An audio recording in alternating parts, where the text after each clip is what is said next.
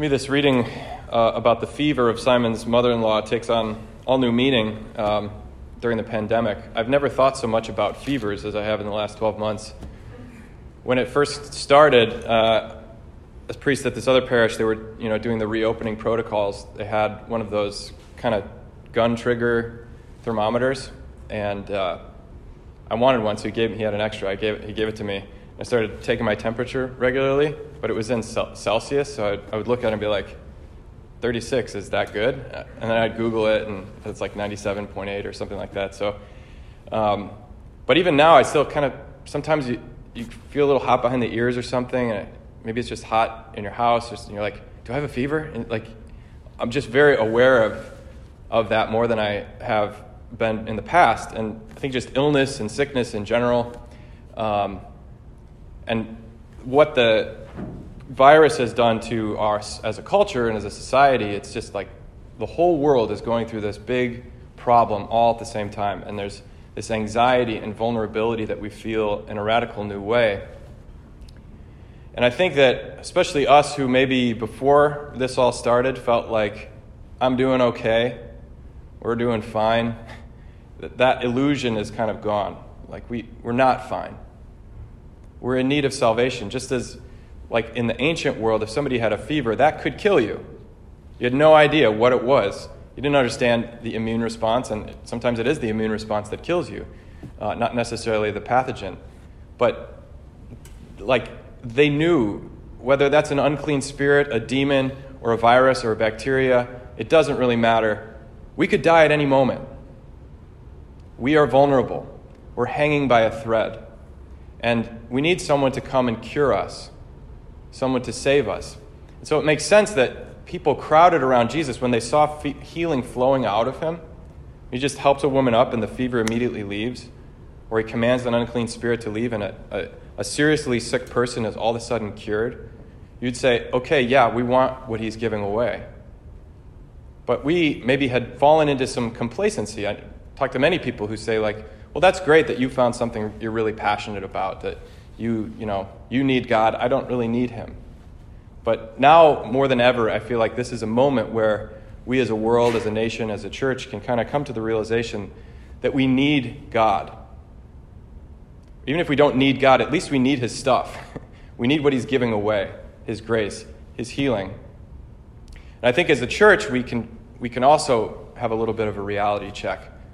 Um, I heard a, a talk on something referred to as spiritual vampirism. In the church, sometimes, in our institutions, our parishes, our ministries, we can kind of be vampires, where it's not so much that we, we want something for people, it's we want something from them. We want you to come to our event. We want your time. We want your attention. We want your money. Things like that. Um, and it's often with the best of intentions. This is an important ministry, this is an important mission. And we need people to keep it alive. So we, we do everything we can to kind of suck people in as, you know, attract them and, and invite them, not so much so that they can benefit from being a part of it, but so that our mission can survive. And God knows there's plenty of, of institutions, corporations, and faceless entities trying to suck away your time, your attention, and your money 24 hours a day, seven days a week. And we don't want to be one more of those faceless entities. The church is something totally different because the church is the extension of Jesus, his mission, his body. It's the presence of Christ on earth, that healing locus. And so we want something for people, not from them. And everything that we do as a church has to constantly be returned to that. Like, why are we doing what we're doing? Not because we want something from people, it's because we want something for them. This last week, I remember after Mass, I remember it was all snowy and, and sort of fun, if not problematic, all that snow, trying to get it cleared out of the way so people could come to church. We thought maybe there won't be a lot of people here. There was a decent amount of people at Mass last Sunday, and after it was all over, we, before Mass, we were shoveling, me and the missionaries, and shoveling and salting. But afterwards, it was just like perfect packing snow, and there was just a bunch of people that had a snowball fight out uh, just south of the, the coffee shop in the, by the pergola there. And there's something that warmed my heart, even though I didn't go out there. I could hear it happening, and I could hear the joy. And I saw Lucas took some photos uh, that I saw after that are just like beautiful. I want to put them up in like a frame in the coffee shop because to me it's so iconic of what the church has to offer, which is this one little instance is just a sacrament of the, the idea that the joy is radiating out of this place, out of the Eucharist. We gather on the Lord's Day to delight in Him, to offer ourselves on the altar and receive ourselves back, transformed and healed. And we go out into the world and we radiate joy. You know? And it's in the simplest way. And when people see that, when we are truly ourselves, authentically Christian, people see that, it's, it, it might be annoying to some or frightening to others, but it, it's certainly fascinating. Why, in the midst of all that's going on, are you happy? What do you have? And this is what St. Paul says Woe to me if I do not preach the gospel. This is not something I boast about, it's an obligation I have to share this with people. Why? Because he's experienced this, this, this, this salvation, this healing that Christ has come to, to bring. Once I've got it, it doesn't belong to me. It was given to me, and I have to give it away. I read years ago this uh, story about the Titanic. I don't know if you know the, um, the fact that they didn't have enough lifeboats. Every, most people know that. They, they thought it was the unsinkable ship. And so they were sort of uh, had the hubris of not putting enough lifeboats for all the passengers that were on the ship. But even the lifeboats they had, many of the spaces were left unused. Like these lifeboats could carry between 45 and 60 people, and the first one was launched with only 28 people in it.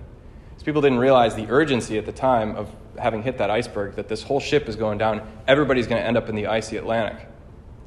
So people were just kind of like elbowing for extra room, like, ugh, I don't like these tight lifeboats. I like that big ship. But at least, like, give me some space between, like, when you're in the plane, you're like, please don't take the middle seat. Somebody, don't sit in the middle seat. You're like, I want the extra.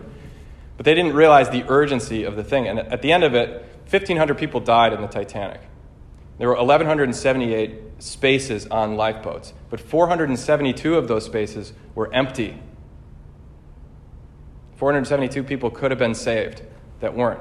And there was one boat that went back when they heard the people screaming in the water that were freezing to death. They went back and they picked up nine out of the water, and six of those people died from hypothermia. So they saved three.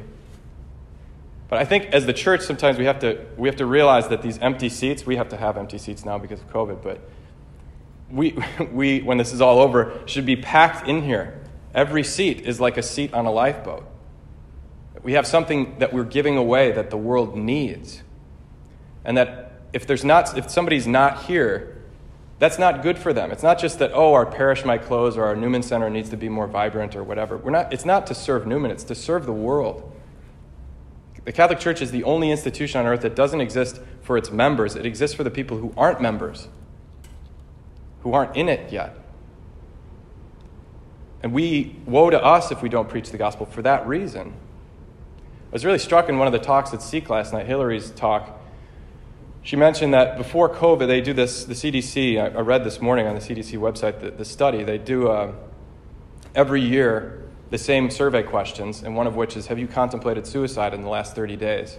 And before COVID, people 18 to 24, 10% said yes. One in 10 18 to 24 year olds said that they had, in the last 30 days, contemplated, seriously contemplated suicide. During COVID, in August, they did the study, it was 25%. One in four 18 to 24 year olds had thought about killing themselves. That's serious. People might not agree with everything that we believe. And we, it might be kind of scary to like feel like we're imposing our beliefs on other people by sharing our faith. It's kind of like we're used to this live and let live. But we have to start taking responsibility for each other. And in this time when we're so isolated and we can't really connect as much as we, we could before, it's even more important that we try, that we're creative. And we may fail, and that's okay. But woe to us if we do not preach the gospel. I was thinking, you know, when you read about history, usually you don't read like about every decade or every year. You, you read about like super big events like World War I, you know, or the Civil War. You, like, what was it like to live in the 1860s when the, the country was just coming apart and everybody thought, was that it for the U.S.? Or what about World War I where the entire world goes insane? It's the first modern war, and millions and millions of people are, are killed and gassed and these horrible things. or the civil rights movement in the 1960s, like these big, momentous occasions in human history. And, and you think about that era and those people that lived in it. They, did they know that it was such a big era that we'd be reading about it in the history books 100, 200, 300 years later? Well, I have a feeling that this time you guys are living in one of those big moments that people will read about, where the human challenges tested us to our, the end of our rope. And how did we respond? What did people do? Who helped? And in those times, you know, French Revolution, the, the World Wars, big times in history, um, God raises up saints. You know, the Black Plague that killed so many people throughout the Middle Ages. There were always saints there doing stuff, helping. And we hold them up and we make statues of them and put them in stained glass windows because of what they did in those times. Because they received something from Christ and they didn't hold on to it themselves. They started to be motivated to become Christ, to give away what they'd been given. God raises up saints in trying times. Let's be those saints. Woe to us if we do not preach the gospel. Woe to us if we're sitting in a lifeboat with an empty seat next to us. Let us go out and bring in the lost sheep of Israel. Bring in the people who are starving, who are dying, who are freezing to death, so that they can be saved.